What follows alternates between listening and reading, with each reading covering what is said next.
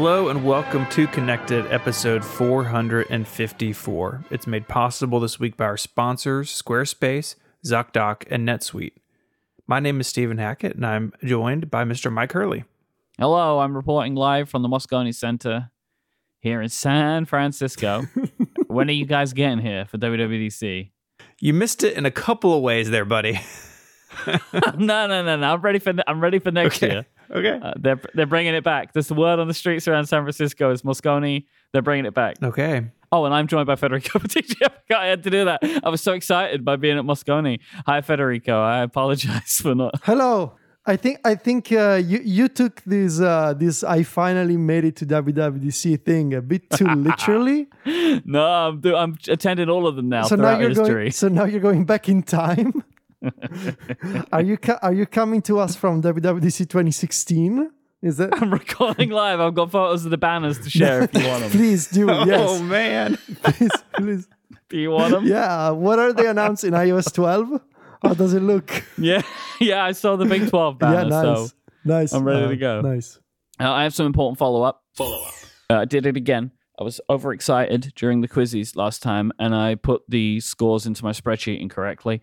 Uh, I am reading from uh, Kate, who sent in to say the total score on the quizzes episode should have been Federico with 1,770 points and Stephen with 1,690 points. Oh my Uh, god. I put all of the points onto Stephen instead. This has been corrected. Federico, you're back in the lead. Congratulations. so I. I was winning the whole time. you were winning, yeah. Oh my you were god. winning the whole time, yeah. Yeah. But now you're back to win. See, you thought you'd lost it, and now you have the jubilation of winning again. Congratulations on winning again. Kate, thank you so much for caring about justice and fighting the constant collusion on this show uh, between these Federico, two, I corrected it. Where's the collusion? You know, between like these two businessmen who constantly try to to rig the results in their okay, favor. well, we happen to know it's been amended. Also, you own part of the company. well, still, Still, Still. glory is something else. Yeah. So okay. I have some smell talk to open up the episode. wait, that's a different show. Mm-mm. He Feder- Stephen is just mad that we didn't make this joke ourselves, so he's now making it I, himself. I'm making the joke, but I'm also passing along some anonymous feedback from Ooh. someone. All I can say is they know about how Apple Park was built. And they said that Apple does indeed pipe in, quote, this is a quote from the person, nature smells around Apple What? Park. No way. What? Why did you No. have this feedback? Is it is it in response to upgrade? Because if No, it is, I had this. I had this feedback last week after we said something about it Oh. smelling nice. I, s- I said I said that somebody asked me what's Apple Park like, and I said that it smells good, that it smells like nature. Mm-hmm. And someone pulled me aside, or they sent me an email, or they faxed it to me. I can't really say how, okay. and and I believe them. So This can be real, right? I mean, what is it? The piping nature smells. What? what? They just hide a bunch of air fresheners all around Apple Park. pipe it in.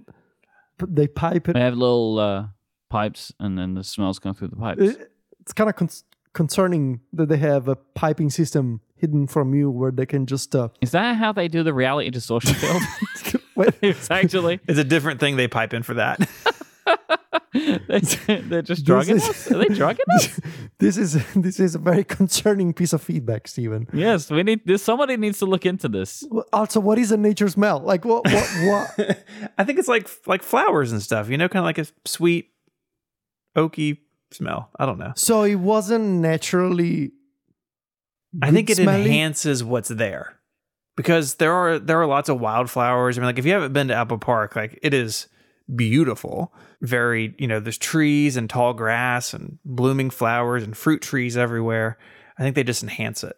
Is this like when they say you should bake cookies when you're selling your house? Yeah. Oh yeah. Or bake bread or whatever, so your house smells good when people come in. So it smells homey. You Yeah. know. So they make it smell naturey, but Yeah. Putting flower smells. So are Apple like grinding up a bunch of flowers underneath Apple Park, just like wafting the smells out? Is that how they do it? I mean, it- They're just like No. or above ground. It's all about nature, and underground they're just like s- mulching trees after trees and just like throwing the smell out. Wow, that's Stephen. This is pretty upsetting what you brought to the show. Chance show. says in the Discord, it's literally like how casinos pipe in tons of oxygen to give you more energy, allegedly. Is that true? That's also Is that- upsetting. I'm not sure I is- this it. is all very upsetting. Like, how many Well, organizations? isn't this apparently like planes on airplanes? They can control the oxygen to make you sleepy. Is like, isn't that a thing too? Is- I think all of this is a lie. By the way, like Yeah. hundred percent of what we said in this t- segment is a lie. all of this is fake. I don't know if I believe the nature smells thing, Stephen. I I believe the feedback. suddenly everybody knows that all these organizations they pipe some substance into the air and Mm-hmm. like it's a well-known secret but mike and i are just finding out about it Do y'all know that a lot of high end cars now have fragrance systems? If you get like a luxury BMW and, and other brands, they have little pods that you, you put in the glove box and they pipe nice smells into the cabin. That's stupid. It's just another way that these cars com- car companies are trying to get more money out of you. They add smells and get rid of CarPlay. Oh, all right well um if you know about the nature smells of apple park uh let us know anonymously uh, through one of the many systems we have whether it's Stephen uh, or me or the Myke Hurley tip line, obviously. Uh, it's clear that Stephen wrote an article after visiting Apple Park because he was talking so effusively about WWDC. So you must have been high on the old nature smells. Yeah. mm-hmm. And you said, I like this. The title of your post was The Vibe is Good. And I would agree. The vibe at WWDC is a good vibe. Yeah. I think that this n- kind of new format of WWDC, right? The Apple Park, mostly two day thing, bring a bunch of developers in, bring a bunch of media in, and then also make everything available online. I think this is a very good new starting place to build from. I think that over the next five years, it's going to continue to grow. Like the community event will start to grow more, right? Like it used to be. Because you know, WWDC was whatever it was, and then there was a bunch of stuff that was around Mhm. it.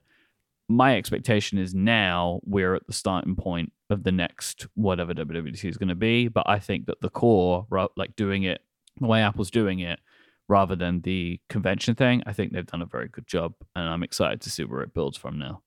I agree. And honestly, like, if, if they are keeping this format, and I guess at this point they are keeping this format, I wouldn't mind if they slowly but surely started expanding the sort of the venue, you know, developers at Apple Park into more like a festival kind of situation because you got the space, right? You got, and, and it does feel like a festival. Like I think Myke, you said this. It does feel like a when festival. we walked Yep. into the keynote area on Monday. Yeah. that it looked like a festival, Mhm. and I think they should lean into that.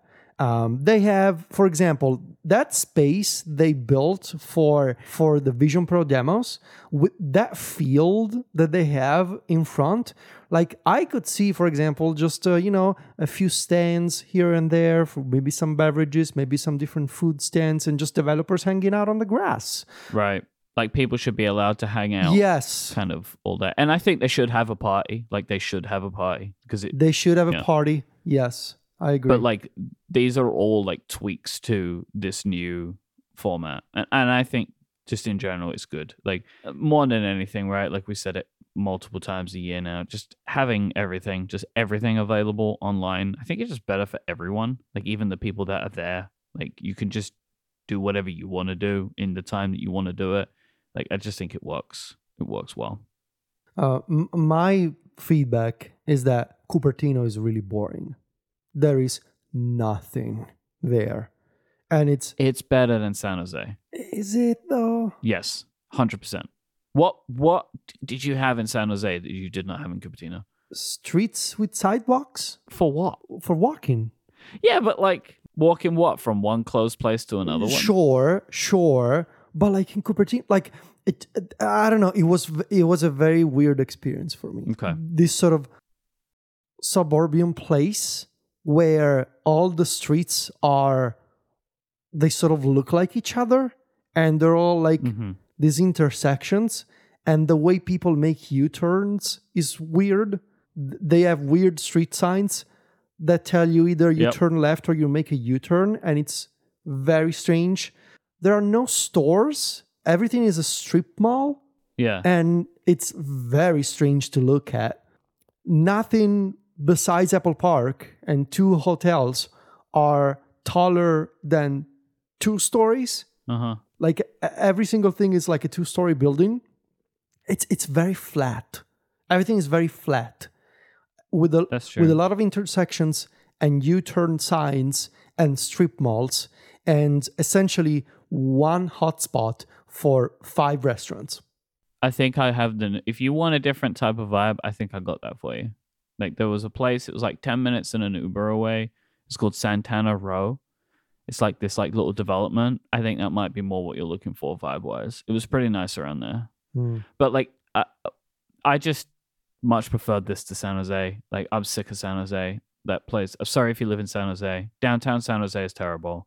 It's even worse now because there was nothing open before, and now what's open is It now was closed. very sad. It was very sad to walk there. I don't like. I mean, I have a personal beef again, right, with San Jose, which I understand is is tainting my opinion, but like I much preferred the, the overall kind of like Hmm. speed and vibe of Cupertino to San Jose. Mhm. Like there were more places to eat in that little strip mall than all of San Jose, even when it was busy.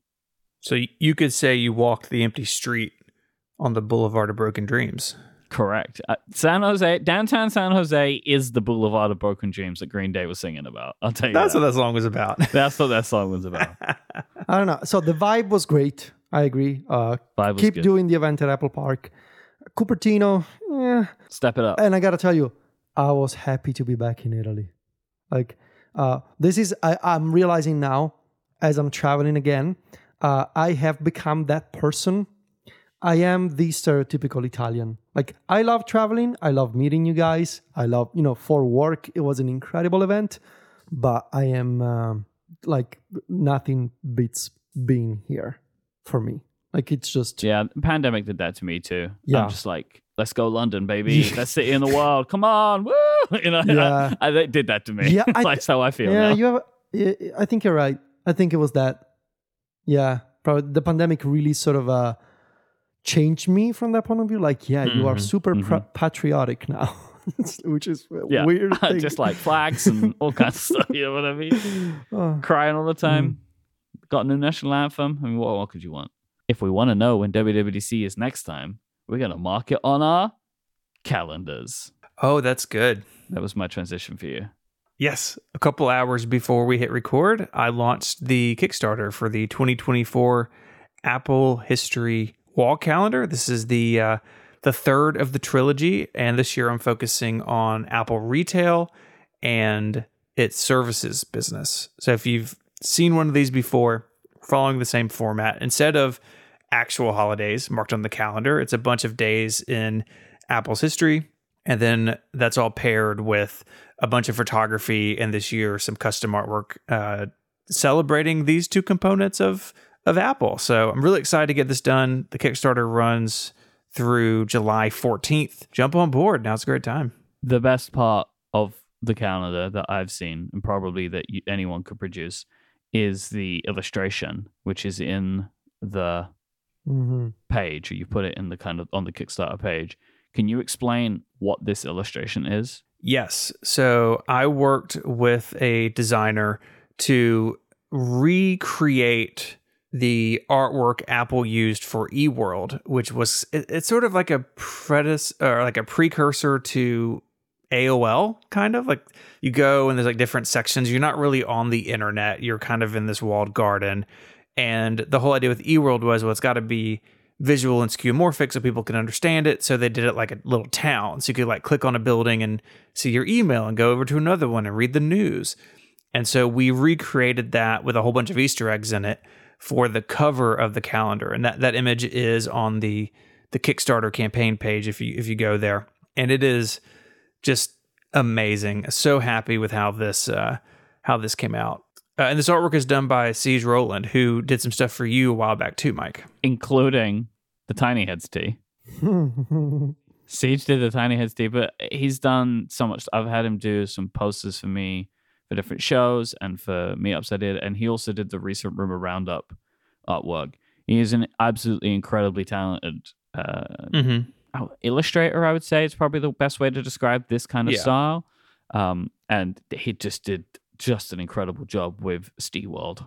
Steve Worf. Yeah, so the, I- I'm not gonna spoil any of the Easter eggs, but there's lots of just little touches in here that that make it a little bit more, a little bit more personal to me and and sort of the projects that we work on as a group. So uh, really excited about that. I've got some photography from James Thompson that's going to be in there from back in the day, Oh, and a bunch of product photography like I've I've done in the previous two years. But I'm really excited about this. I think it's a great cap to the trilogy. And like in previous years, if you don't want a wall calendar and you just want like digital versions of the photos and the dates, you can like put plug them into your calendar app. I have those available. And uh, you can also do uh, stickers at the top, uh, the get it all plan, as I call it. So lots of lots of fun things. Definitely a continuation of the previous couple of years worth of work. But I think with all three of them together, it really kind of tells the story of Apple up to this point in time. I look forward to like in 10 years time when you go in and add some CGI characters to these uh to these calendars, you know. Like a George Lucas thing. Yeah, when you look at it. That's a Star Wars joke, Federico. No, I get it. I know what you Okay. mean. Cool. Just checking. I know. I know the. I know the mm, some of the stuff of Star Wars. I know that people hate George Lucas. I, I have sympathy for George Lucas, to be honest. There's there's a really good documentary on uh, Disney Plus about Industrial Light and Magic, which I think does a good job of kind of explaining George Lucas. Like I kind of see him as like he had a vision for what he wanted it to be, but he couldn't do it because technology wouldn't allow Mhm. for it. So he made his movies, then technology allowed him to do it. So he's like, finally, I can make my movies look the way that I always wanted them to. So he did that, and everyone hated it. So I feel bad for him, honestly. Anyway, Kickstarter campaign. yes, yes. Uh, it funded in like 20 minutes, which is incredible. And uh, we're over 250 people so far. So thank you all who jumped on it immediately. And yeah, I'm excited to get these out to everybody towards the end of the year. At least you didn't publish it by accident this time. Yes, the first year, some people may not know this, the first year I was going through the process. And with Kickstarter, you have to have your project approved. And all three of them approved instantly. Like hit the button, bam, approval. So I don't know if someone's looking at it or not. But the first so after that, the next screen is very confusing. It's you can go and do like some promotional stuff, or you can just take it live and that button is not as clear as it should be as to what is going to happen when you click it. And so the first one, I was going to launch it midweek like I did this time. And so on the Friday before, I was like, well, I'll go ahead and get it submitted. And so it'll be like ready to go next time. And uh, I took it live at like 6 p.m. Eastern on a Friday. And I was like, well, it's up. I might as well, I guess I might as well promote it. So I was able to, uh, to get that going. But yeah, it was a little a little embarrassing last time. So this is the end of a trilogy. It is. Interesting. Interesting. What are you gonna do next year? I, I, I don't know. That's a problem for future Stephen. uh, Okay. I- and I've said this before. The dates from this one, uh, some a lot of them were researched last year. So my initial approach last year was going to be software and services, and as I got into it, I realized I had way too much content. Like it was going to be way too many things on the calendar, and so this. So for that one, I set aside the service dates. Like I moved them into their own document and closed it for a year. And then when it was time to start research on this one, I had a pretty good head start. And so I'm, I'm glad with how that worked out because it's kind of a mirror of how Apple works, you know, hardware, software, the services that kind of glue it all together.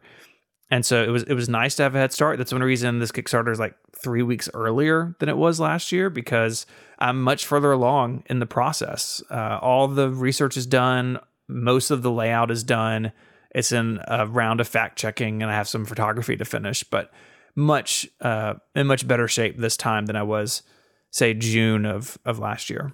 This episode of Connected is brought to you by Squarespace, the all in one platform for building your brand and growing your business online.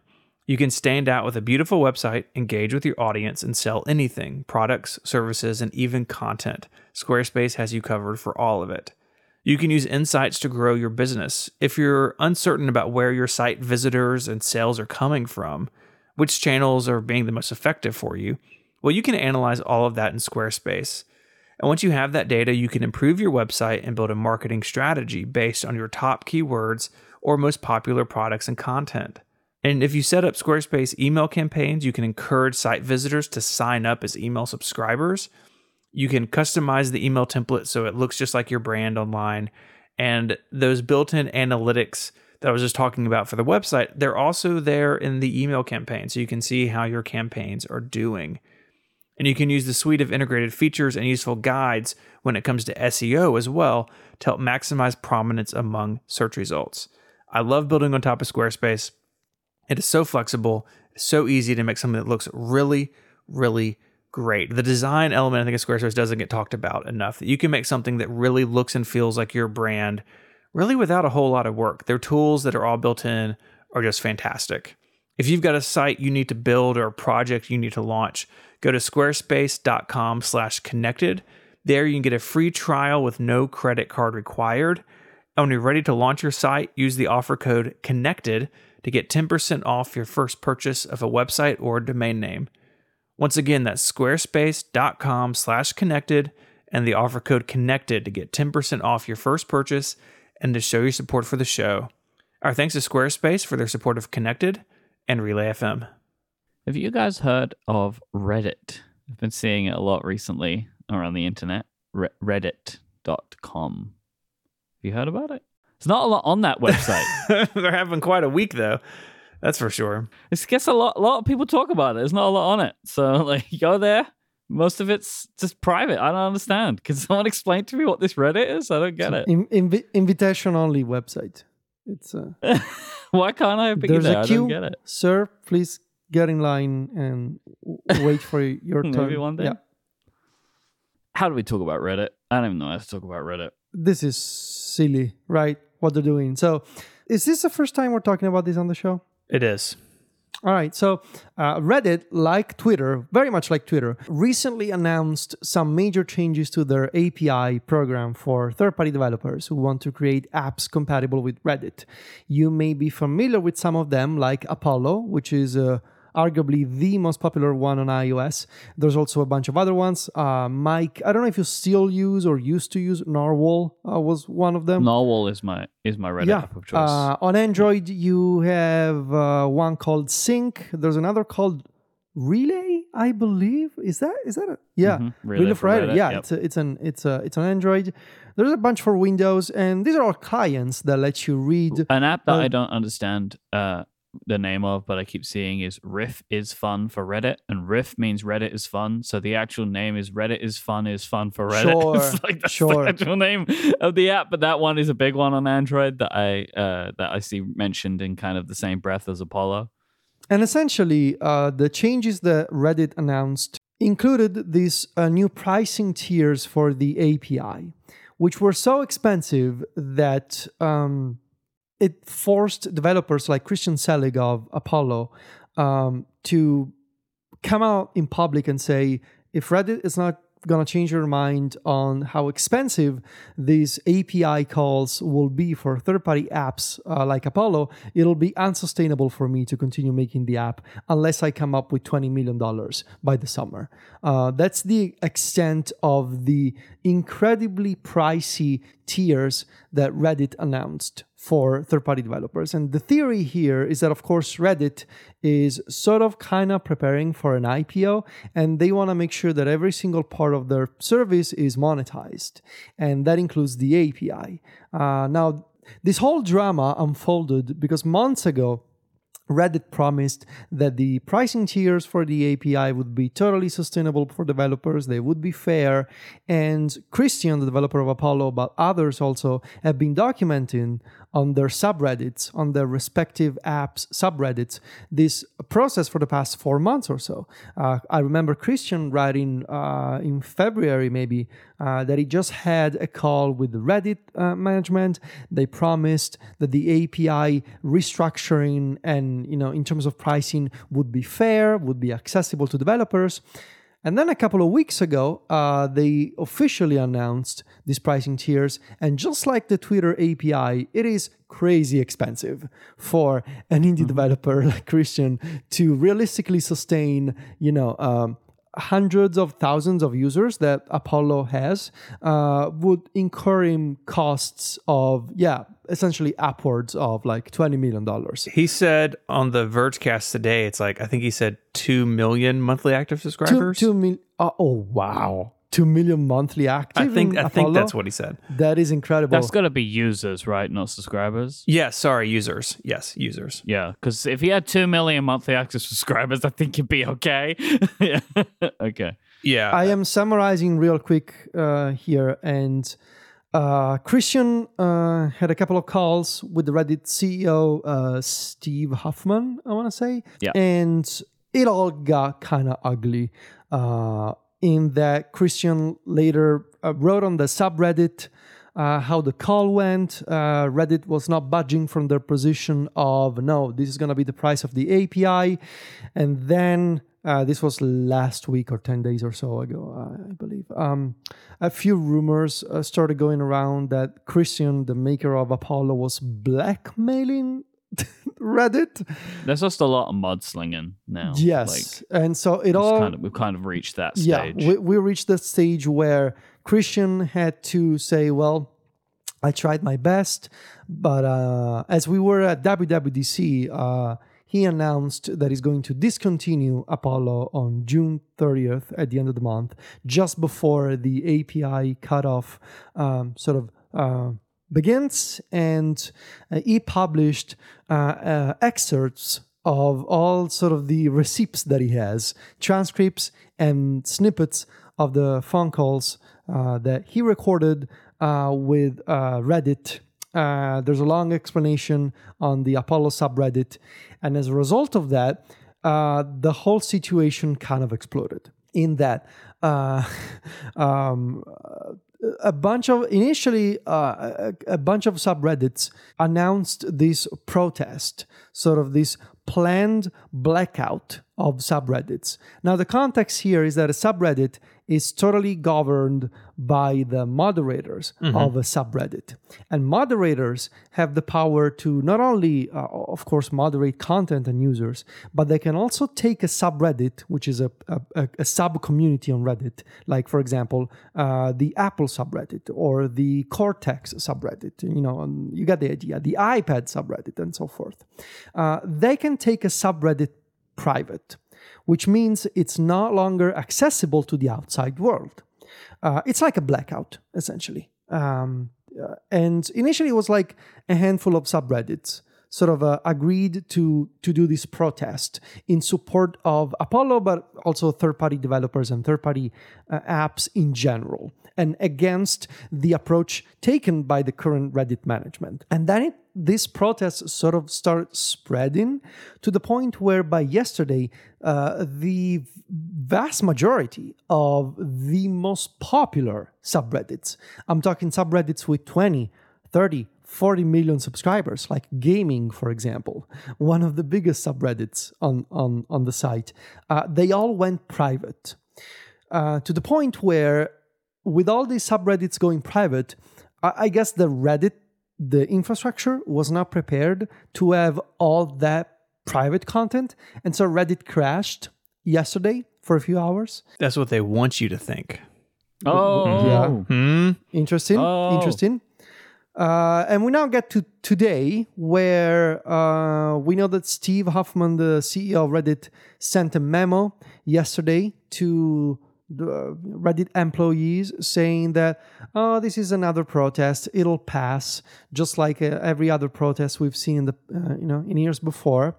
And they're not changing their mind, but the protest is still ongoing. And Reddit, if you go right now, it is essentially a ghost town of. It's less of one today. So like. Mm there's a, a, a tracker called Reddark. A few came back. Reddit dark. Yeah, we're at six, just sixty one hundred subreddits currently dark. It was like over eight thousand yesterday, because today technically is when the protest ended. like original idea for it was that it would be like a two day thing, right? Um, Right. but then a lot of subreddits have pledged that they will remain private. I think that's unknown, right? Like how long or if that's going to remain the case. Like this is one of those things where Reddit is like perfect for something like this, which is honestly like wh- why this whole thing has happened. Like I don't think this kind of community action could occur anywhere else. Like this is like so perfect for Reddit because like Reddit at its core has like a community mischief, right? Like you think of like when they did the I don't remember what it's called, but the like pixel thing. You know, like you could like subreddits could like paint a pixel on a piece of art Mm-hmm.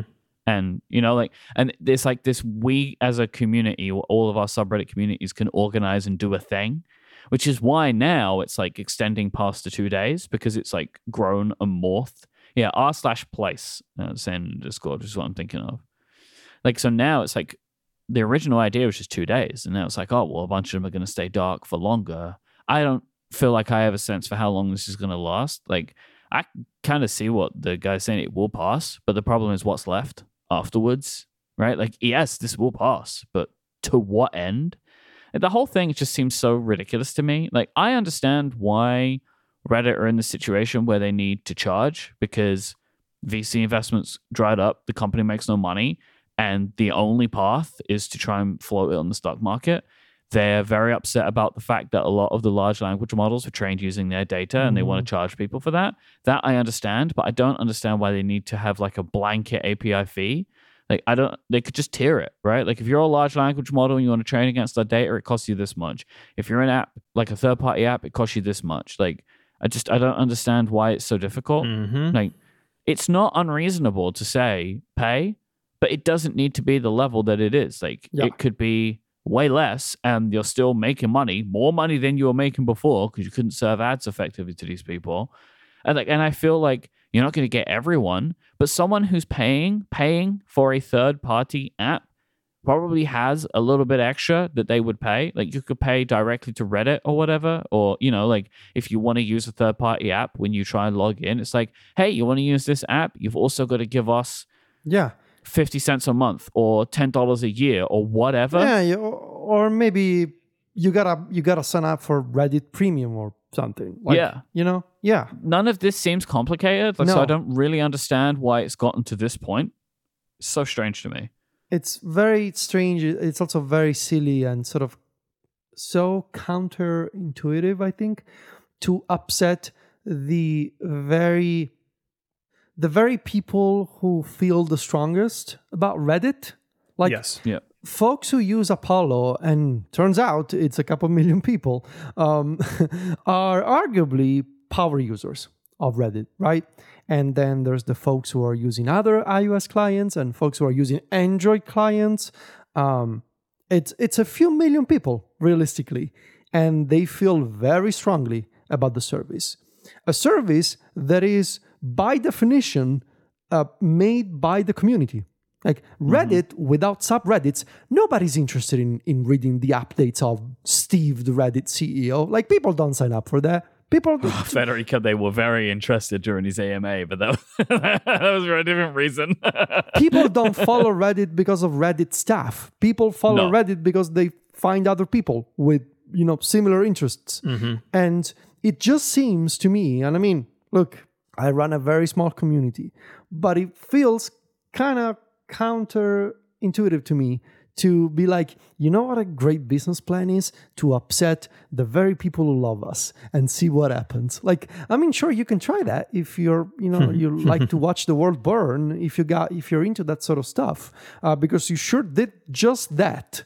You, you, and and this drama with the phone calls and the accusations. What is this? This is like middle school. This is silly. Feel, and also, it feels like a distraction from it anyway. Like, it, it's not really what this is about. you know have some class come on what what's this the you know the the the, the uh, these blackmailing us like this is so silly just yeah, and and they made it so complicated on themselves just you know come up with the pricing tier for the op because let's face it you just want to ask the open the open ai people for a bunch of money rightfully so because they train their model against your data and you should really charge them because i mean reddit uh, you know it powers uh, OpenAI and it powers Google search results. And you should go to OpenAI and Google and ask them for money. I agree. And but similarly, like I will make the point, right? Like if third party developers are able to make money, yes. then they should also pay, right? Like th- there, sh-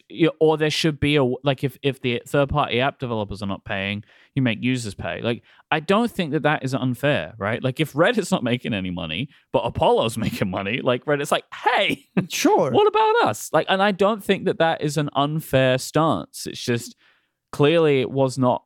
It wasn't even just like they knew it was coming and they said it was going to be fair, and then it came and it wasn't fair, and there was no more conversation. It's just like the way that these things unfolded was just all wrong. And plus, like people compare Reddit and Twitter, which I understand, but I think there's a key difference where like using Twitter, using Twitter's tools is fine. Using Reddit, using Reddit's tools, not fine. Like the Reddit app is not good. The Reddit website is just terrible. Like it's so bad. Like I don't understand. Every single time you open a reddit.com link in Safari on your iPhone, and like half of the page is taken over by that modal pop-up. Like it's it's terrible. Everything about it is terrible. So uh, yeah, maybe they should also rethink their approach to like maybe they should try and have a, a, a real native product that doesn't suck. But that's a different problem. I think maybe Reddit just took a look at the, the the Apollo numbers, for example, and figured, hey, this guy has two million users, and they make I don't know uh, one billion requests per month. Surely this guy can come up with ten million dollars. uh, maybe they just Pro- yes, that's Federico. That is probably it. Like, and so they ju- they just grossly overestimated Yeah. what they could charge people, and then for some reason decided not to change course on it. yeah Like it, it seems like a bunch of mistakes. Mistakes are fine, but then they didn't react to them. Like you know what you were saying earlier about upsetting your community. People upset their communities all the time, but it's what you do when you found out you've upset people. Yeah. Like that's the important thing because it's not possible to be perfect. It's like you've upset people. Why did you upset them? Can you fix it? Fix it. And but like they just decided to choose maximum chaos instead. And like at a point where I don't know, it doesn't seem possible at this stage to try and imagine what the how the situation will resolve itself. Because like I feel like Twitter is easier where it's like people just continue using it and that's the end of it, right? It's just going to keep being used until it goes away, but like you can kind of predict where it's going to go now, I feel like. But with Reddit, I don't really feel like it's easy to predict. Like my expectation is what will happen is slowly these Reddits will start to unlock again, but then post that, I don't know what happens. Uh, probably, I agree with you. I think realistically, a lot of people will try and use the. You know, the, the there's the you can use old Reddit if you go to Mhm. old.reddit.com and if you just put old dot before any reddit.com URL, it takes you to the old interface. yeah I think Reddit will most likely kill that because they wanna they want people to use the new version of of the site. A- And but yeah, past that, I have no idea. Like the the product itself, if you don't use a third party app or you know browser extensions or whatever, it's so bad. Realistically, I cannot imagine myself using you know going to the Apple subreddit via the native Reddit app or the Reddit website.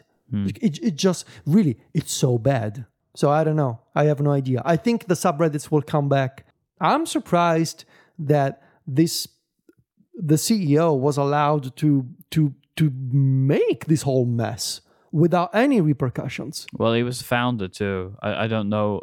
I, I mean, I, I just don't know if people can actually argue with him. I'm not sure if he has like one of those Zuckerberg like situations. They don't have shareholders. It's complicated. So, like, I don't know if this is the case, but Mark Zuckerberg is in a situation at Facebook where he has the ultimate say. Like, there's like about it's all about voting sh- stock. Hmm. So, like, if he wants to do something, Mhm. this is like that metaverse thing. No one can tell him he can't do it. He can just he can just do it. I don't know what the situation is with Reddit, but I feel like Federico at, this, at a certain point they're all just like, well, we're screwed if we don't do something because they don't make money and there's no VC money anymore. this is why the IPO was even floated. The situation is, what else are you going to do? I- reckon someone could buy them. I I, I was uh, listening to the Stratechery Daily Update today, and Ben was suggesting that some people have been positing like Google could just buy Reddit, which just feels like a great idea for everyone. I mean, it's the best source of actually human search results. Mhm. I, I've been I've been appending the word Reddit to all my Google queries for years now. Same. Like it's it's the only way to find actual non like content farm content from people on the internet these days. Uh, that is actually free. I didn't remember this, but Condé Nast owned Reddit. Yeah, This is not a thing that I remember happening at all. But nevertheless, I don't know what kind of control Huffman has. Like, but yeah, I'd forgotten that completely.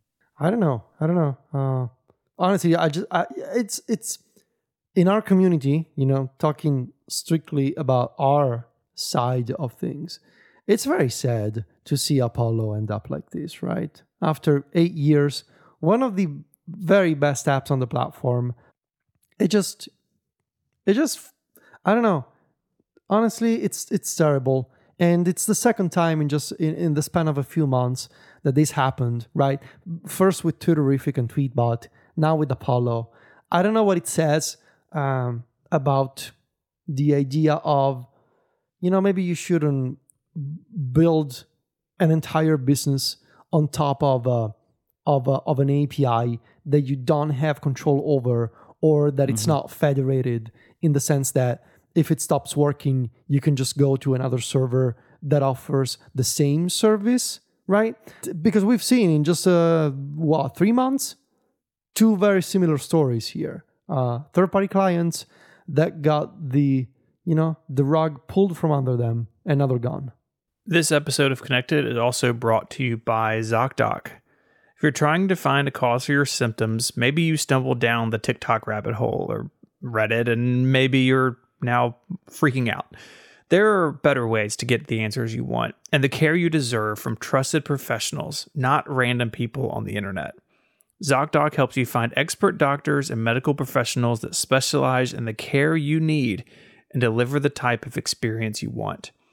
ZocDoc is the only free app that lets you find and book doctors who are patient reviewed, take your insurance, are available when you need them, and treat almost every condition under the sun. Maybe you have moved to a new area or you have something new going on in your health. Maybe it's just time for a change, where ZocDoc is a great way to find a new healthcare provider. No more Dr. Roulette or scouring the internet for questionable reviews. With ZocDoc, you have a trusted guide to connect to your favorite doctor who you haven't met yet. Millions of people use ZocDoc's free app to find and book a doctor in their neighborhood who is patient reviewed and fits their needs and schedule just right. Go to ZocDoc.com slash connected to download the app for free. Then find and book a top rated doctor today. Many are available within 24 hours. That's Z O C D O C, ZocDoc.com slash connected. Our thanks to ZocDoc for their support of the show and Relay FM. Apple Vision Pro. So we didn't get a lot of time to talk about this on the last episode. Federico had had a, a demo, I think, the day before or the morning of the episode. Uh, I then had my uh, Vision Pro hands-on experience just afterwards. We've both since, like many people, been thinking about it a lot and have published content talking about it. And I guess we should talk about it a little here too. Federico, you just published your article um, which is full of, as I said to you, I texted you and said, like, you had the ability of explaining things that I was not able to get across, like how kind of the way that using the Vision Pro made me feel. Because um, it's quite complicated to explain this, I think. Uh, but it really does feel like and I think people get a sense of this even if they haven't tried it. This does really feel like the beginning of a new frontier for personal computing.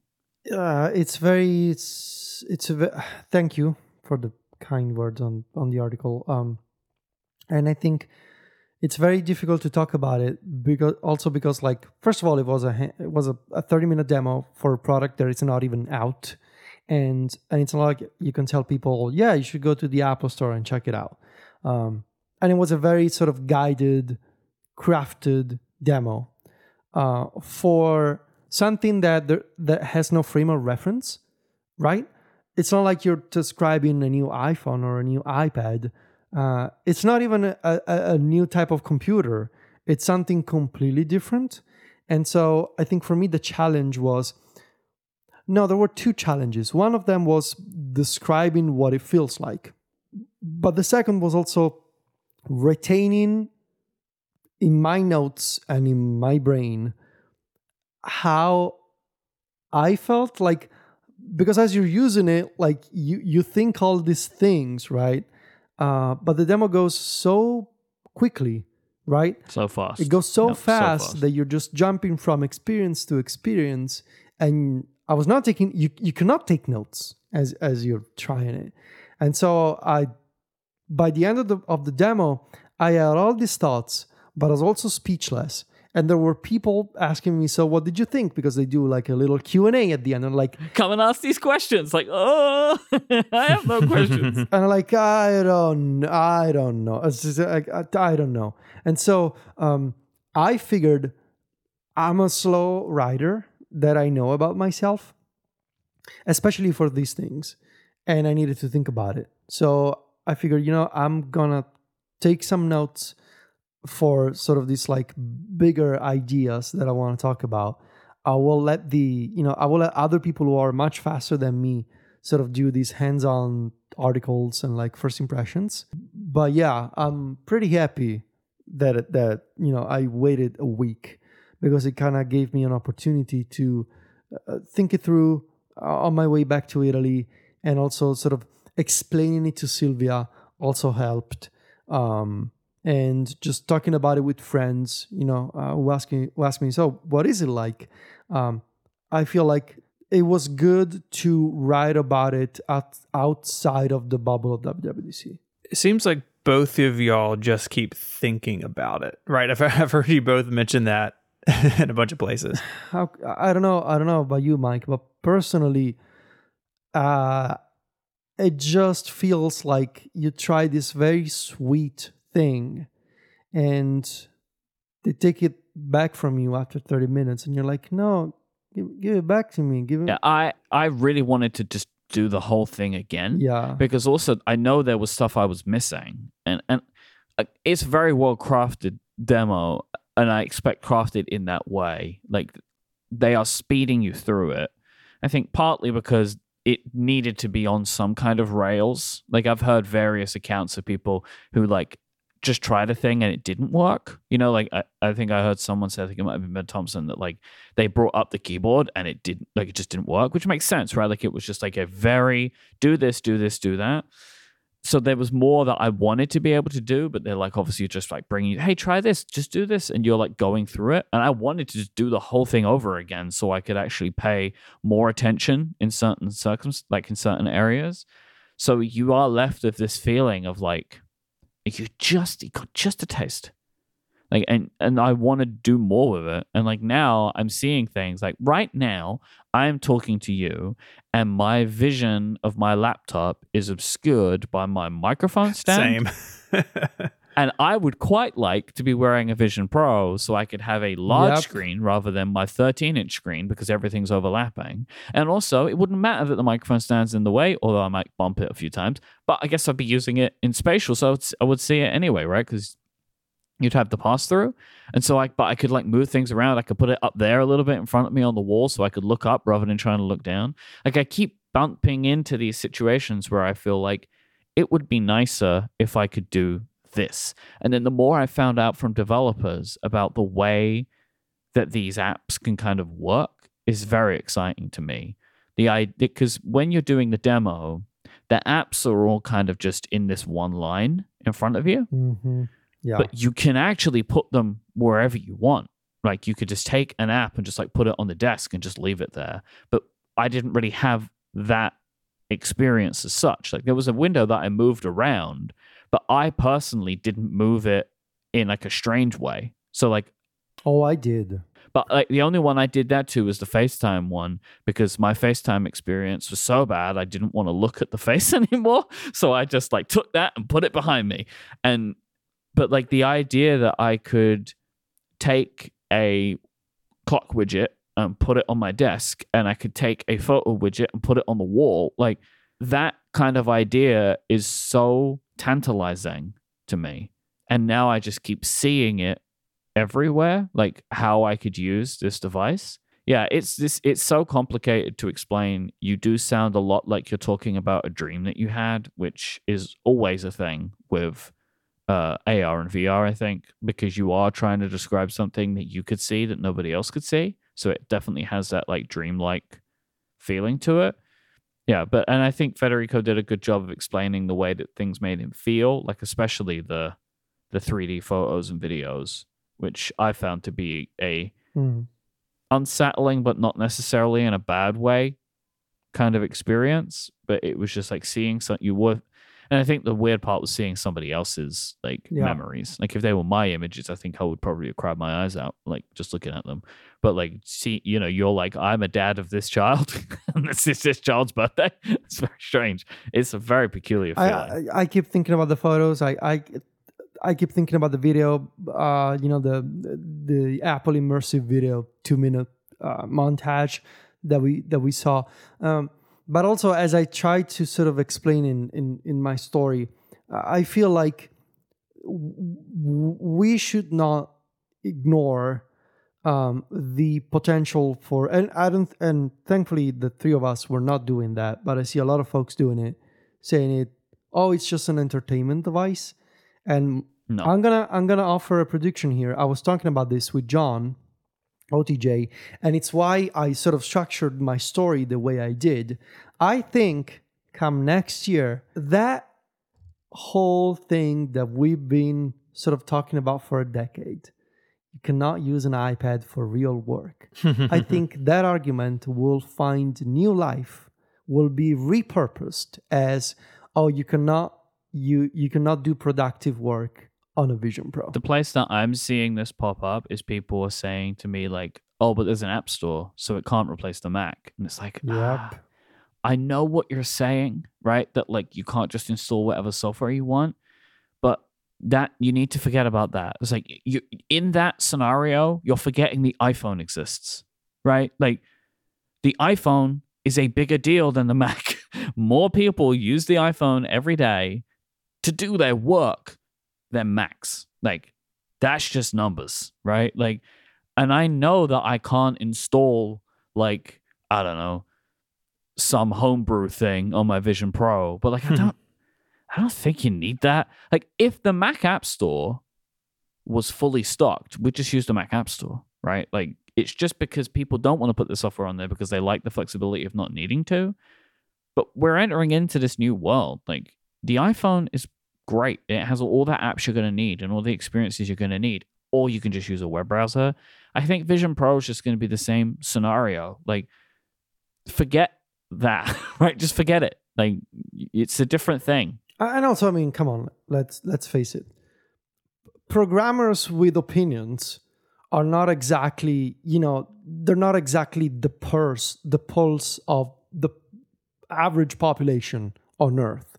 Like, like, oh, I'm a programmer and I cannot install this weird command line tool on an iPad. Therefore, it's uh, like, dude, you need you're a programmer and like you know, nine out of 10 people don't need to do that on a computer, like whether they're students or lawyers or doctors or whatever. So, like, I feel like that conversation, however, like all those people have been waiting for a new platform to sort of attach this theory onto. And I feel like with Stage Manager, uh, did I say Stage Manager?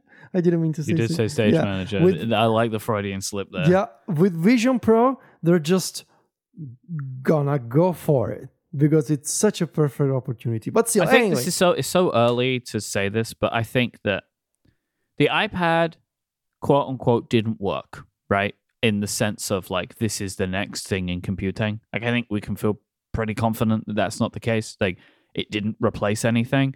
Not that I really think the uh, Vision Pro will replace anything specifically, but like there was an idea for the iPad or what it could be, and it didn't catch on and replace for enough people their laptops. I think because realistically, the iPad and a MacBook are too similar, right? So like, there isn't, I don't think, a enough of a compelling use case for a iPad with a keyboard for people where they can just use a Mac and a keyboard. The Vision Pro there isn't anything that exists like this. Like it is compelling on its own because it's doing something hugely different than a laptop and an iPad or a Mac, right? Like they are, it is projecting this environment. You can have this mixed kind of view. It's doing things that don't exist, which I think gives it a better chance of being successful than the iPad had of being successful. I'm not saying you have to agree with me, but do you follow where I'm going with that? Yeah, maybe. Yeah, um, yeah, no, I uh, I think the fact that it stands on its own and has no similar product uh, definitely helps in terms of Yeah. like, oh, this thing can can you know, uh, it's it's not a replacement, um, which I think has has long been the problem of the iPad, right? And likely the reason why the iPad Pro even exists. And we don't need to get into all of that. Uh, but I do feel like there's. I think you're right. I think that that will definitely help the product. But we'll see. I mean, I do feel like it'll be perfect for entertainment, for communication, or you know, uh, I, I have my concerns about gaming. I didn't talk about gaming at all uh, in my story, just because if it just you know it was not part Apple of the demo. didn't either. so you know, Apple they didn't, either. Uh, they just they literally just just showed like a person with a DualSense controller playing. Look at this very immersive way to just play an iPad game. Okay. So we'll see. Uh, I what what I know is that it's gonna like on, on one hand I am happy that this is not coming out until next year because it just gives me an opportunity to you know think about iOS and iPadOS 17 this summer and in the fall. And the, I mean, it's great for us as content creators too, right? We have like six months to talk about this thing before it comes out. Then it comes out, we talk about it for years. Thanks, Apple. You know what I mean? We could just opine for the next six months based on these half an hours that we have. but I also want it. So it's gonna Oh, it's bad. gonna be very challenging to wait uh, at the very least six months, um, or more most likely seven, eight, nine months if this thing com- comes out in March. So yeah, I'm not sure how I want to ask this. I, I I didn't experience it like y'all did, but I get the sense from everyone talking about this who did it. This is a much more feelings based product than we've seen from Apple, maybe ever. Like I have feelings about the Macintosh, right? But most people don't, right? Mm. Most of the people see these as tools that overlap in weird ways sometimes, and that's where you get some of the discussion you just talked about. But something about this makes it feel so much more personal and intimate and I I do I do worry a little bit about that when it comes to like first impressions. Like I'm sure we've all had people talk to us, you know, even in the audience, right? People just know this is coming. People feel like creeped out by it, or they're really excited about it, or they don't want something on their face. Like it feels like this is a little bit of a different bracketing for the conversation than we've had before. And I'm just I want to kind of keep Mhm. tabs on that as, you know, we move closer to launch than after launch because I'm not sure an Apple product has had to deal with this in this kind of way before, or at least to this extent. Does that make sense? Oh, it makes perfect sense because it's so different. And and it does come from these multiple angles, right? I didn't feel comfortable about Apple entering this because I was worried about like shutting off to the world. But I feel like their entire product is focused on trying to stay connected with the outside world. And so I feel a bit more comfortable with it.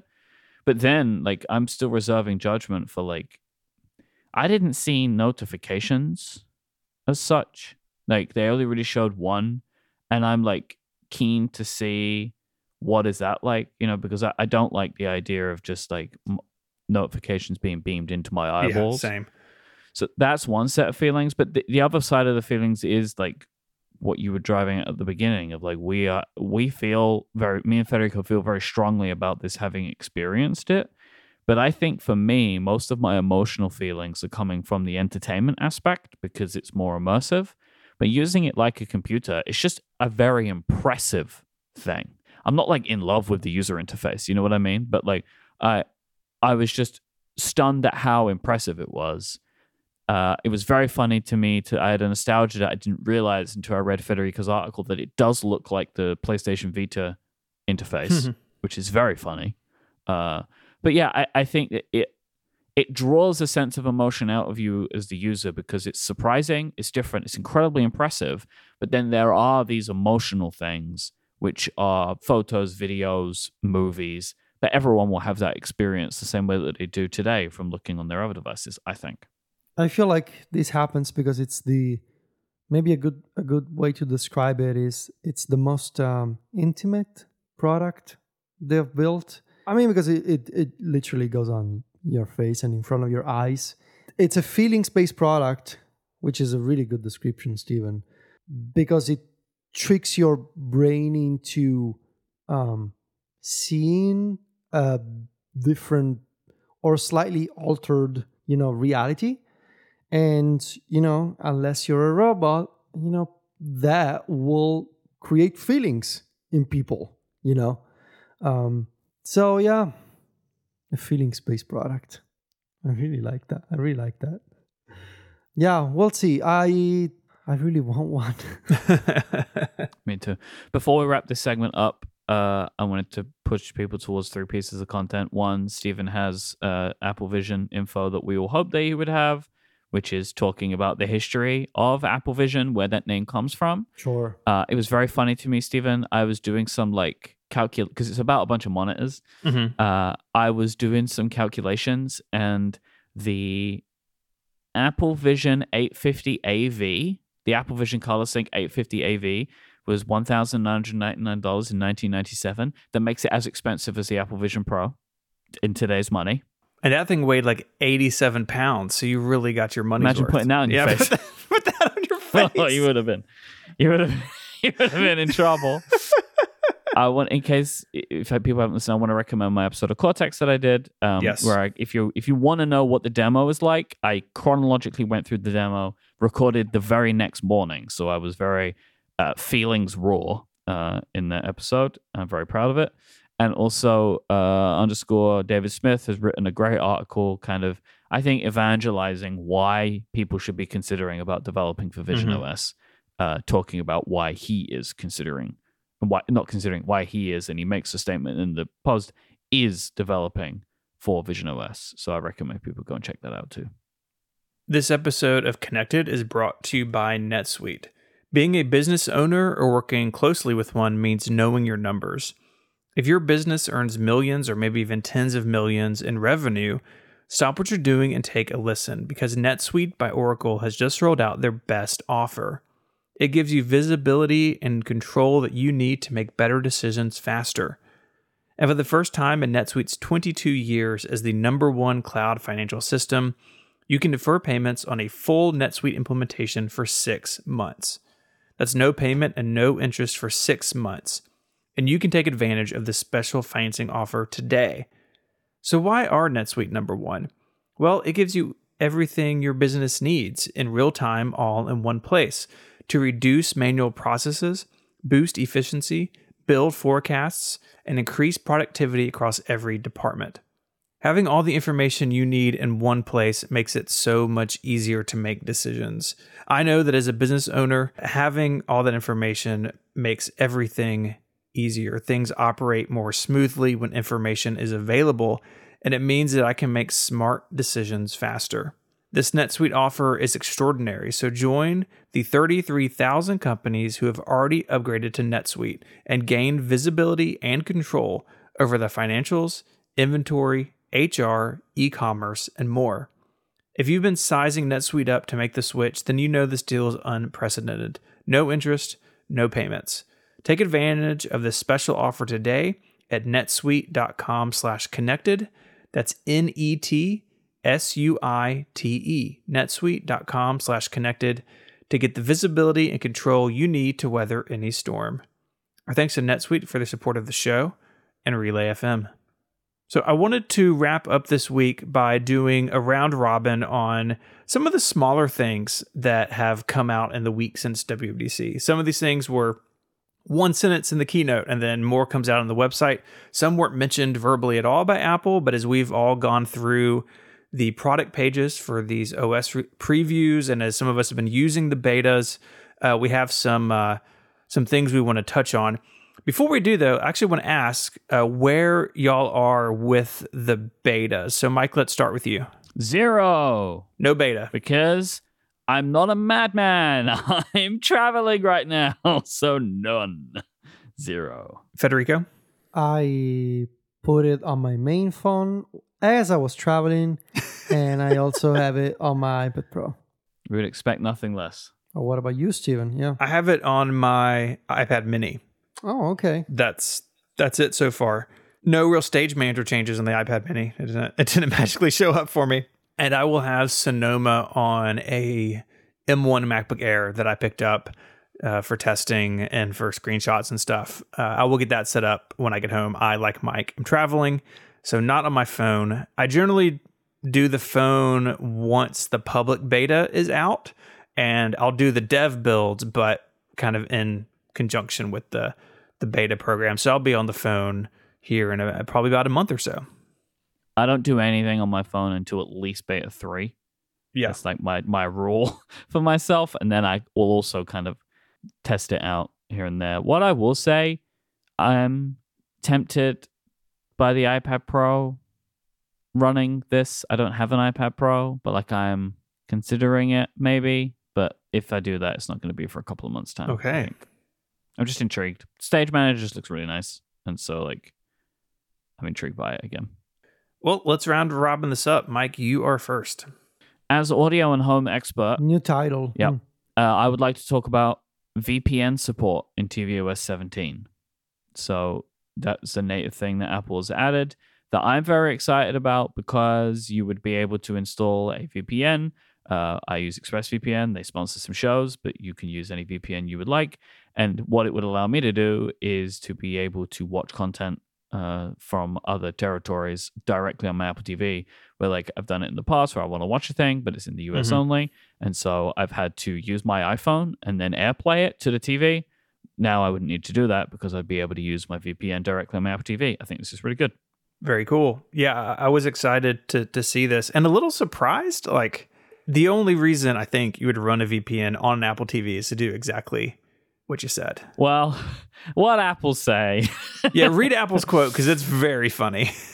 Uh, where is it? Third party VPN support enables developers to create VPN apps for Apple TV. This can benefit enterprise and education users wanting to access content on their private networks, allowing Apple TV to be a great office and conference room solution in even more places. Yeah, sure, buddy. It's like, Yeah. yeah, that's true, but come on, you know? Like, but hey, keep it to yourself, Apple, so no one gets mad at you. We appreciate what you're doing. The feature I want to mention is internal linking in Notes, which I cannot believe they've done it, but they've done it. And as you can expect, it's a simplified uh, sort of Apple version of uh, the wiki style linking that's uh, become popular with apps like Obsidian and Notion and Craft. Uh, and now it's supported in Apple Notes as well uh, in, in a much, much simplified fashion that, however, at the very core, still lets you do exactly the thing, which is link to other notes in the Notes app. Uh, so by default, you do this by pressing on an external keyboard on a Mac or on an iPad, Command K, or finding by finding the add link button in the. So here's the thing. You guys know the copy and paste menu, right? Yeah, Uh, yeah. for the past few years, Apple, for the past few years, Apple officially, and by officially I mean Human Interface Guideline officially, referred to it as the edit menu. So the official name of the copy and paste menu is the edit menu. And this add link button is in the edit menu. However, there's a little asterisk here. Uh, as I was talking about this with OTJ, the iOS 17 product page refers to the edit menu as a callout menu. So, because I'm the type of person who obsesses over these things, Apple, if you can let me know whether the proper terminology is edit menu or call out menu, that would be appreciated. Anyway, uh, parenthesis closed. Hig Hig check. We'll call that a Hig check. Hick check. Got the Hig Hey, check. check. Let me know, please. Uh, you got my email. So you will find Command K on an iPad or a Mac, or this add link option in the edit menu.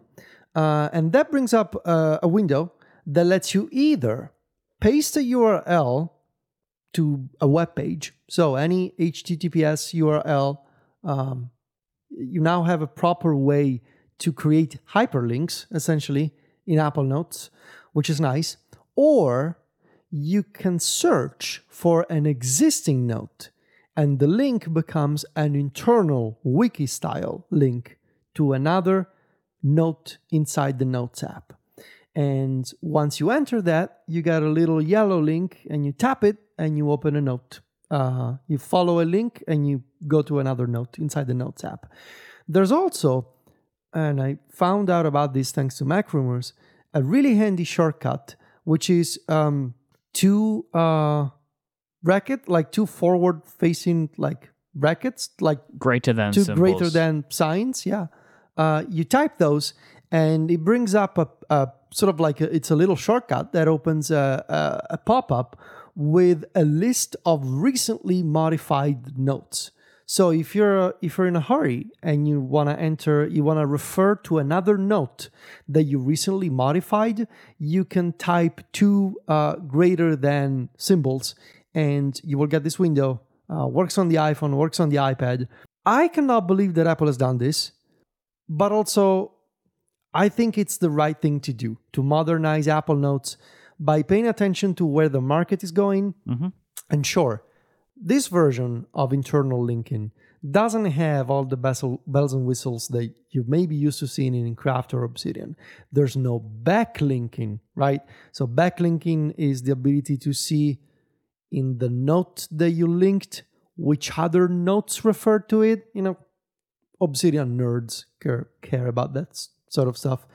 There's no sort of uh, uh, mind map, like network graph, whatever it's called, of all the notes that link to each other, but that doesn't matter. This is the essence of the feature, and Notes now supports it.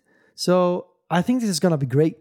Uh, whether you want to create a table of contents or documentation for your team, you know, you want to have a start page in a shared folder, and the start page of, you know, something takes your team members or your family to different notes. I think this is lovely, and I'm going to use it a lot. My first one is one of the most uh, dad oriented features, but exciting. It's called check in. So, this is where a friend or family member can be alerted when you reach your destination. So, say that you've got a kid who is on the way to a friend's house and it's late at night, you want to make sure they get there safely. You can set this up instead of having to remind them, hey, text me when you get there, or looking at Find My or something. If you stop making progress, it checks in with you. And if you don't respond, it shares information with the friend or family that you've set it up with. It's set up ad hoc. It's not something that's like on all the time. You say, yes, I want to check in for this specific thing. Uh, when that information is shared, its location, battery level, and cell service of the iPhone. And of course, all of that is end to end encrypted. This is kind of a clever feature in the sense that it doesn't really add much new. Like you could do this with Find My to a degree, and Find My shows battery level on devices, but it's it's a bit more polished now. And as someone who's got almost now two teenagers, something I'm looking forward to being available. You know, not not all the time, uh, but in those moments where like, hey, we're uh, you know, something unusual is going on, or you're kind of out, and and maybe it's a, a bit unusual.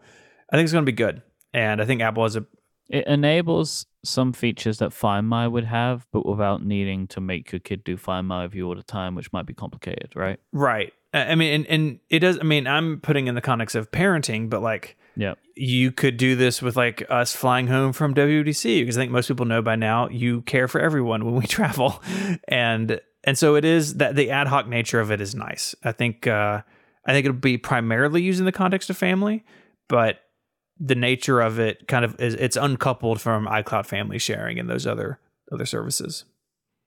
I think in the keynote they were talking about it as friends. Yeah, yeah. Right. So like this is the thing that I know a lot of people do. Um, who feel otherwise unsafe in an area on their own, right? Like if you're going, you know, you're going home from a night out or Mhm. something, it's a way to, you know, like uh, I know that friends like people say like drop a pin, so you can like drop a pin in like an app like WhatsApp, and you can watch the progress. This is like just a very nice way of doing this, adding in stuff like battery level and cell service, which answer questions for you. Oh, this person's battery is fine, but they don't have cell service where they are. It will pick them up again in a minute, I'm sure, right? So, like, it, I think it's very clever, very well made. Uh, and Stephen, happy Father's Day. Thank you. How is it today? It's Sunday. Uh, no, Sunday. Oh, okay. Just said it was the dad feature, so I just figured, you know, someone's got to say it. Uh, all right, I'm up next. This is a quick one, but I'm really happy to see this. Uh, couple handy new features in the podcasts app. Um, so the, the the now playing screen has been redesigned. It now has this sort of like music inspired uh, full screen approach, uh, and I think there are some new artwork features for uh, podcasters too. Like I think you can probably optimize your show artwork for this full screen experience. But yeah, it, it looks very similar to the to the music app otherwise. And more importantly for me, because I was literally complaining about this only a few weeks ago and we talked about it on the show, there's a proper queue. At long last, there's a proper queuing system that is no longer weird in the podcast app. So in the now playing screen, you will find in the bottom right corner this new list icon. You press it, and it takes you to the uh, queue page, uh, where you, if you've queued any episodes, you will find well a queue that you can rearrange, or you can tap on an episode to play it, or you can long press it to get a bunch of actions. But even more nicely, in the same screen, you will find a, a chapter menu for episodes that have chapters, such as this one. Um, it's collapsed by default and it tells you the current title of the chapter you're listening to but if you press it you get a, a, full menu with all the chapters you can you can open in the episode you're listening to and generally speaking the whole up next um, you know uh, up next play next thing has been you know i was very confused by that. And that's being that was clarified with this update. Up next is sort of like uh, the up next that you get on tvOS, where it's a mix of episodes from shows that you recently followed and new episodes from shows that you were already following, as well as episodes that you started playing and that you may want to resume. But then there's a proper queue also that is no longer called play next. I was very confused by that, if you recall. And so now I find it all very simple. Uh, up next is like a showcase of things I may want to listen to, but everything that I want to listen to in specific order goes into my queue.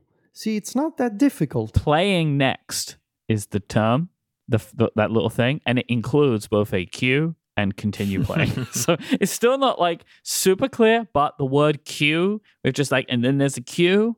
That is yeah, good to have. the button says add to queue and it's got an icon that shows an item going to the bottom of a queue and then you open the now playing screen and it says queue like the terminology really helps it it's weird there's so much f- feature work about eddie in this app you know a lot, a lot of queue work oh can you please queues, talk yeah. about your item just real quick last thing they've added something i didn't know that they had because they supported something else there is now episode artwork yes and i was like no, but it does this. No, it does. And it has done chapter artwork mm-hmm. for a long time. But if you set specific artwork for an episode, it doesn't work. like the Rickies yeah, like the Rickies. We just did it with Cortex. That's how I checked it. I was like, but we had the art. And it's like, no, if you do it as a chapter, it works. You do it as an episode, it doesn't work. So I'm pleased they're adding that. me too i was excited about that Yeah. my next one is doc kit this is this is bananas. So this is an API to integrate camera apps on iOS 17 with motorized iPhone stands. I I don't know. I don't know why this is a thing this year. You don't know why? I mean, uh on. Oh, for the The continuity camera, right? Well, yeah, I just figure this is all part of like building out more functionality for some eventual home Yeah, product. yeah. It's gonna Oh, also that around. it's like standby on iOS 17, which is totally like Yeah. the, the interface of the future home display. yeah, and FaceTime on Apple TV. Like it Yeah. all just feels like this. All to me feels like it moves towards the same Okay. result. Yeah. But So this will follow a person or object moving 360 degrees around, uses Apple's vision frameworks to detect these things. And then the stand and the phone communicate, and the stand moves the phone where it wants to go. Uh, like the, the tvOS VPN quote, this is kind of funny. Uh, Apple points out that the new DockKit API has many uses beyond video capture, including fitness, enterprise, education, and healthcare but isn't it just video capture in those fields? Like, I don't know. Uh, this is something else too, like standby. It's like, well, why, why not the iPad? Well, because the iPad doesn't have MagSafe, but pretty cool. Not something I expected. And I think the first person or the first company to make a really cool motorized iPhone dock.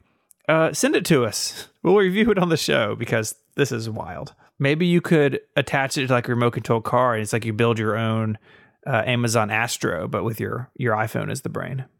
That's a pretty good idea. Someone do it, make it happen. This is interesting, and I think this will also be super cool with the continuity camera thing, right? And Apple TV, and Yeah, you know, yeah. It's it's like a hardware version of Center Stage. but I'm sure it will make center stage even better, right? Like if you paired these two things together. Oh my gosh, the phone is moving and the picture is moving. It's like, uh, what if what if they get into contention? You know, it's like you're you're on a boat. That'd be be bad news. They're just fighting against each other. Is, you vibrate faster and faster, and the phone flies off the stand. Uh, I wanted to just mention shift clicking in Stage Manager. So this is on iPad OS currently, and I'm really hoping that it comes to Sonoma too. Mhm. They're like, if you're in a stage, anywhere that you click on an app icon and sh- press Shift from from a stage, from the dock, from Spotlight, it will open in the stage that you're currently in. Uh, it has been confirmed to me that this is not in Sonoma, and I really hope that that is just like they just haven't gotten to it yet. Uh, I will give it like a like a maybe another beta or so, and I will file a feedback on it. Now's the time. Now's the time to get your feedbacks in.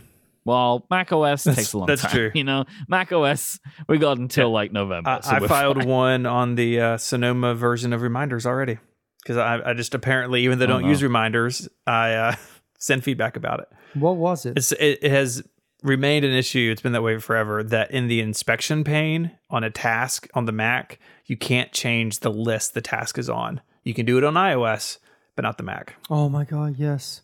Yes. Yes. Thank you for filing that. So I'll put that feedback number in the show notes. If you if we're working reminders out there, you know someone who does, uh, help me out. My next one is turning off iCloud Drive, or really not ever turning it on. No longer disables iCloud app syncing. So the way this works in iOS 16 and before, any app that relied on iCloud to sync data between your devices, that wouldn't work if iCloud Drive was off. And you may be wondering, why would you have iCloud Drive turned off? Well, the answer is on a on a lot of phones managed by corporations, iCloud Drive is off for other reasons. A while back, maybe like a year ago, Marco was talking about this with Overcast that he had no idea people were in the state and he was looking to move to iCloud syncing for some things and this was an issue he was hearing about. Well, now you can have iCloud Drive off on your uh, on your iPhone or iPad, and I assume the Mac too, and it will still be able to sync uh, via CloudKit. So it, it was never really clear to me why these things were tied together because uh, iCloud syncing of own of Apple's own apps was unaffected, even if iCloud Drive was off or like the user didn't have an iCloud Drive folder. Uh, but now they've separated those things, and I think that's going to make life a lot easier for people who carry a phone around that they don't manage themselves. Uh, the Home app has become a snitch. Okay. What is Uh, it about you and about snitches this. lately? Get they get stitches. Nah, snitches, man. They do. Activity history in the Home app lets you see the last 30 days of activity for your devices and who interacted with them. So now you can find out for sure who left the window It's good. open. You know what I Mhm. mean? So it's in there. I actually do like this feature uh, and I like the snitching potential. unless it snitches on me, Mm. where then we'll be reverting back to an iOS feature before. We'll, we'll go back to 16. Is this feature available right now? Oh, I guess I need to be running a home hub on 17, which I'm not. I don't have the answer for that. Like there might be some kind of thing that has to happen first. You know what I mean? Like you got to upgrade your home architecture again, which I still have yet to do the home architecture upgrade. But at some point I will. Chance points out uh, an important detail here, uh, in case the context gets lost. Um, you bullied a dog Uh-uh. at WWDC No. What? by I did calling not bully a dog. the dog I- a snitch. let me state this again, 'cause you called know you the can't trust dog Federico a with this. snitch. We were in no shush. We were in the line waiting to get in, and there was a sniffer dog, Very good dog. and the sniffer dog looked like it was snitching on someone. We worked out that this was clearly a test of the sniffer dog's capabilities of detecting marijuana. Is my assumption. There's no marijuana in, in California. My point was, sniffer dogs are sni- uh, they're, they're snitches. not. They're, they're not. It's their job. it's their They job. are. Doesn't matter. Doesn't matter if it, then they are professional snitches. They're still Sounds snitching. like a guy who was trying to sneak pot into Apple Park. yeah, right, I know, right? I'm not going to talk about what the dog found or didn't find, but that dog is a snitch. Still snitches. Doesn't matter if it's snitching for good. You can snitch for that good. That dog but it is an officer. You should show, show some Snitching respect. as a service. An officer of the law. Yes. All right, it is detective inspector snitch. Oh then I don't know, but it's still a snitch. Dog is a snitch. I, I, don't- Very lovely dog. Still a snitch. I don't know what happened to you lately. You and your secret activities. I got snitched on. Yeah, I guess. dog. And now here I am. Yeah. All right, so the last pick is um, autocorrect. And I cannot believe I'm finally saying this, but oh my God, it's so well done. Like, I almost cannot believe it. Typing on an iPhone finally doesn't make me feel like I don't know what I'm doing with my fingers anymore. It's excellent. And uh, this is not an exaggeration, it is very, very well done uh, the way it actually predicts words and entire sentences that make sense as you're typing. It suggests those words, uh, and you see them sort of like in light gray as suggestions. And if you press the space bar, you autocomplete the whole thing. And again, it can be a word or it can be uh, uh, the rest of a sentence. It's super well done. Uh, I'm seeing way, way fewer, fewer mistakes. You can still, you know, you still get the chance to uh, revert to, like, for example, let's say you type something and autocorrect kicks in, and you're like, no, I meant to type that. Um, you can tap on the highlighted word and you get a list of the options that you can revert back to. It's really well done. Uh, this is apparently based on the new transformer model that Apple talked about at WWDC. And whatever they- they're doing, I think it's working because it, it, this is so different from the autocorrect that, as we've mentioned before on the show, I am convinced it was getting worse over the years. Uh, and now it's much better. Now, will this also progressively get worse or will it progressively get better? In theory, I think it will get better because it's learning on you. exactly. So in theory, Well, well, I'm very bad. Yeah, I was gonna So maybe maybe my autocorrect will be terrible, but yours will be fine. don't learn from me. So yes, honestly, like I think this will be if this continues to be so high quality in the beta, this will be the feature that I will tell people why they should upgrade for in hmm. September. Like, oh, You know why? You should, new autocorrect because it's something that everybody does. You know, it's Yeah. like autocorrect. It it works.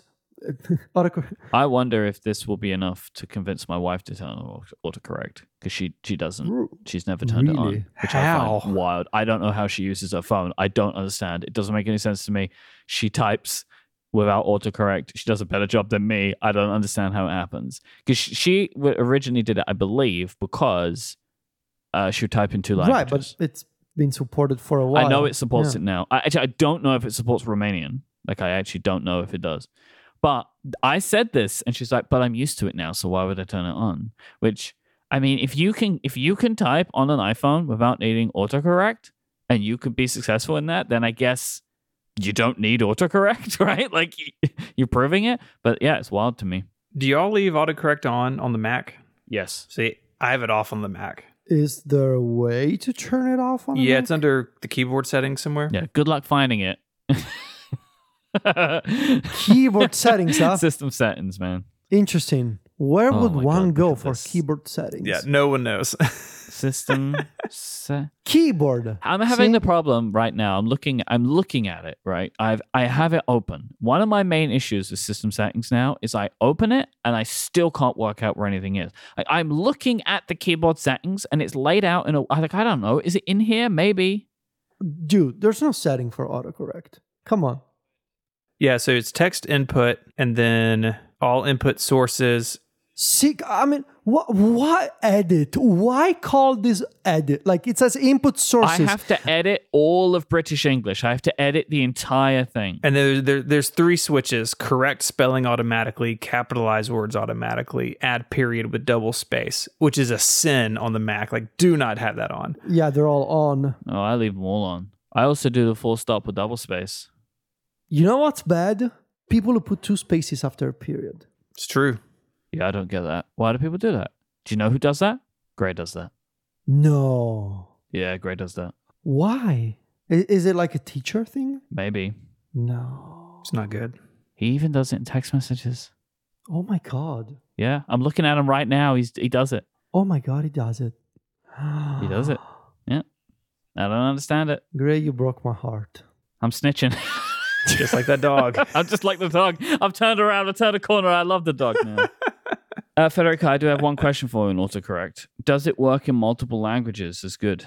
Like, is it this good in Italian and English? Yeah, I've been chatting with Silvia and my mom, and yeah, it's been it's been uh, working well. In uh, Italian is one of the offi- like it's on the webpage. I think it's one of the officially supported languages for the new autocorrect, and yes, uh, it works as well in Italian and also in the switching between English and Italian, like mid sentence, which Yeah. is my weird made up language that I use with Silvia. Yeah, What do you have a name for that language? uh, Tichi language. Do you really? Do you call it that? No, no. It just it's my weird Uh, way of talking and could- writing. You know, with my family. It's uh, I, I I don't know. I honestly don't think I'm fluent in Italian anymore. But whatever.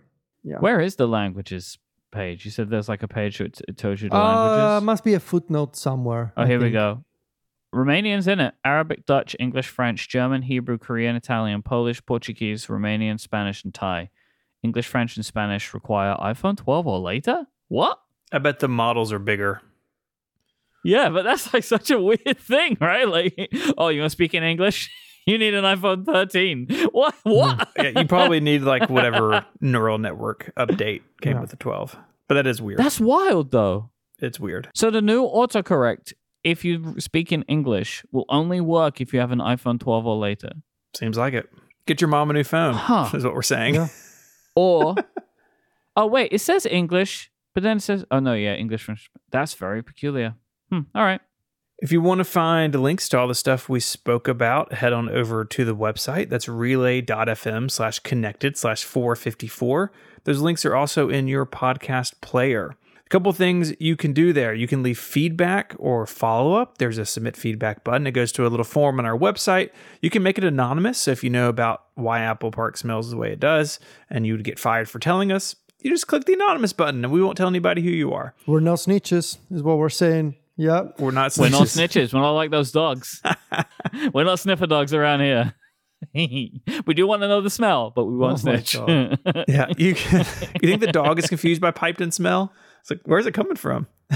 Maybe. The pot's from way over there, but I smell it here. What happened?